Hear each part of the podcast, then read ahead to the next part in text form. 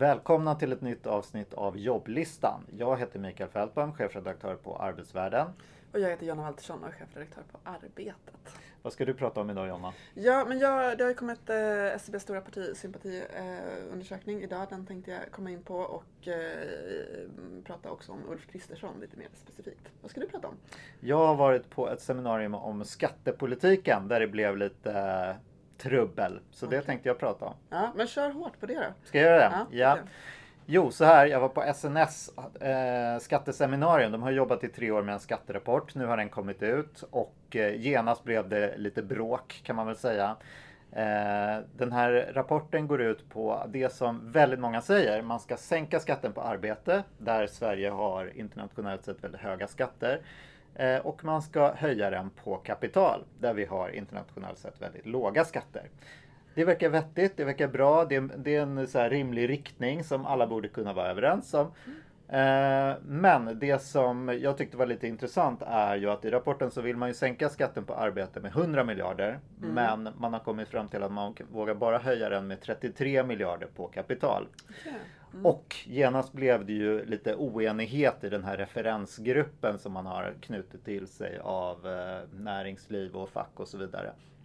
Därför att de här 33 miljarderna i höjda kapitalskatter ställde ju till det för Svenskt Näringsliv och några storbolag och några riskkapitalbolag som gick ut och protesterade mot slutsatserna i rapporten. Jag tyckte det var en lite illustration av hur knepigt det är, kommer vara att komma överens. Även om många pratar om och är överens om vad som behöver göras. Mm, mm. Det som SNS-rapporten hade gjort då istället, eh, det var ju att man höjde skatten på, eller man höjde momsen med 65 miljarder. För då uppnår man liksom samma eh, balans, samma skatteintäkter. Eh, och Eh, problemet blir ju bara att det blir fördelningspolitiskt väldigt knepigt. Därför att då, det slår ju väldigt hårt mot låginkomsttagare som spenderar en väldigt stor del av sin inkomst.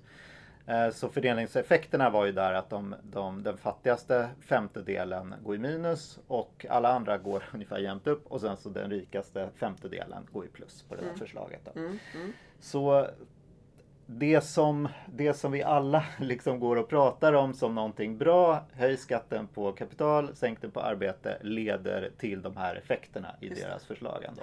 Ja. Det tyckte jag var lite slående, plus mm, det här mm, bråket mm, då som vi har att vänta. Det blir väldigt svårt med den här stora skattereformen som ju många är överens om behövs. Ja, ja ändå. precis. Ja, det, det, det gör den ju verkligen. Mm.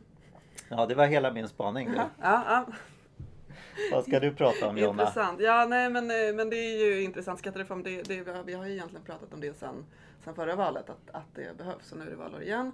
Ehm, det fanns ju till och med januariavtalet ja, och det, nu skyller man på coronapandemin att det aldrig blev av. Men mm. man hade ju ett år på sig innan coronapandemin slog till kan man ju säga. Ja, men det känns men ju också lite grann som att det aldrig kommer bli av för det är för instabila regeringar, instabilt eh, regeringsunderlag.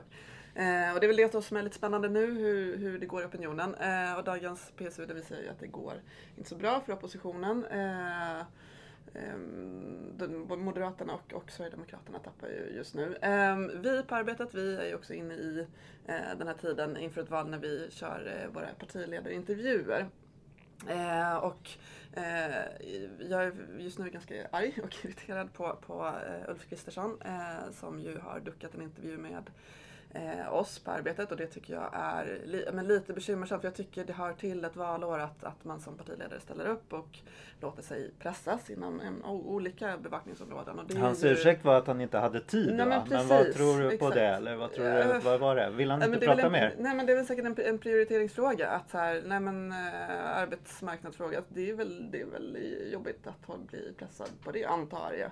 Eh, för det, det som jag ju också reagerade starkt på det var ju att han eh, har eh, varit med i influensen Margot Dietz, eh, partitampen. Eh, som ju, eh, om man har sett det, är liksom 25 minuter ganska, ganska tramsigt. Eh, vem, når, vem når flest tittare då? Ni eller Margot Dietz? Ja, det tror man, det kan man diskutera för vi, jag menar, vi kommer ju ut till, liksom, det är över 50 000 förtroendevalda eh, läsare som får hem tidningen och vi når ju ut långt bredare digitalt. Eh, jag kollade på hur många som hade tittat på, på eh, det här avsnittet på Dietz så det är väl drygt 60 000. Så man Eh, kanske når ungefär lika många, eh, men, men olika grupper såklart.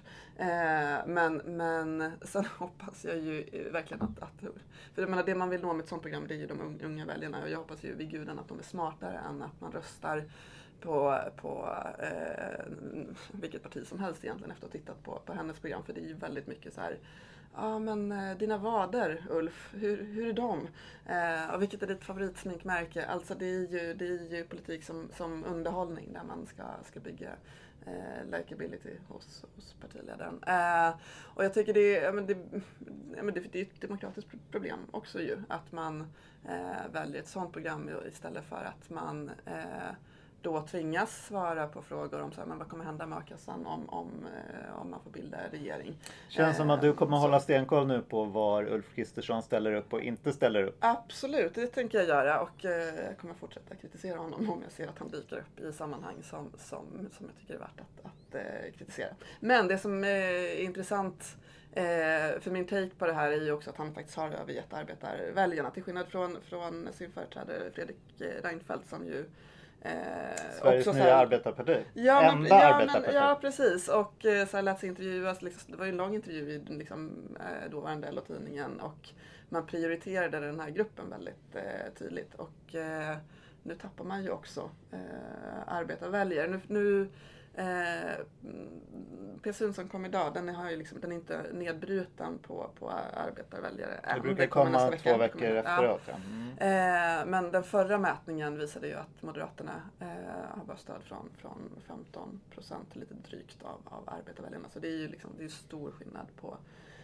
från, från eh, Reinfeldt-eran. Men att, även Socialdemokraterna backar såg jag hos er i arbetet. Någon statsvetare, var det Hinfors som sa att de kanske borde kalla sig Socialdemokratiska tjänstemannapartiet?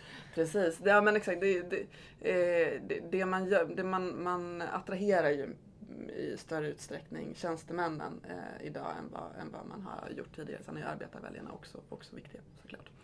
Eh, men hur går striden om arbetarna? För det har ni skrivit en hel del om. Vilka partier som försöker rycka dem till sig. ja, precis. Nej, nu, menar, de som framförallt konkurrerar om, om de väljarna det är ju då men Socialdemokraterna och det är Vänsterpartiet och, och Sverigedemokraterna. Och där får vi väl se hur det går i valet. Ja, men det här var väl allt som jag tror att vi hade att säga idag. Vi ses igen om ett par veckor. Det gör vi. Adjö till dess. Adjö.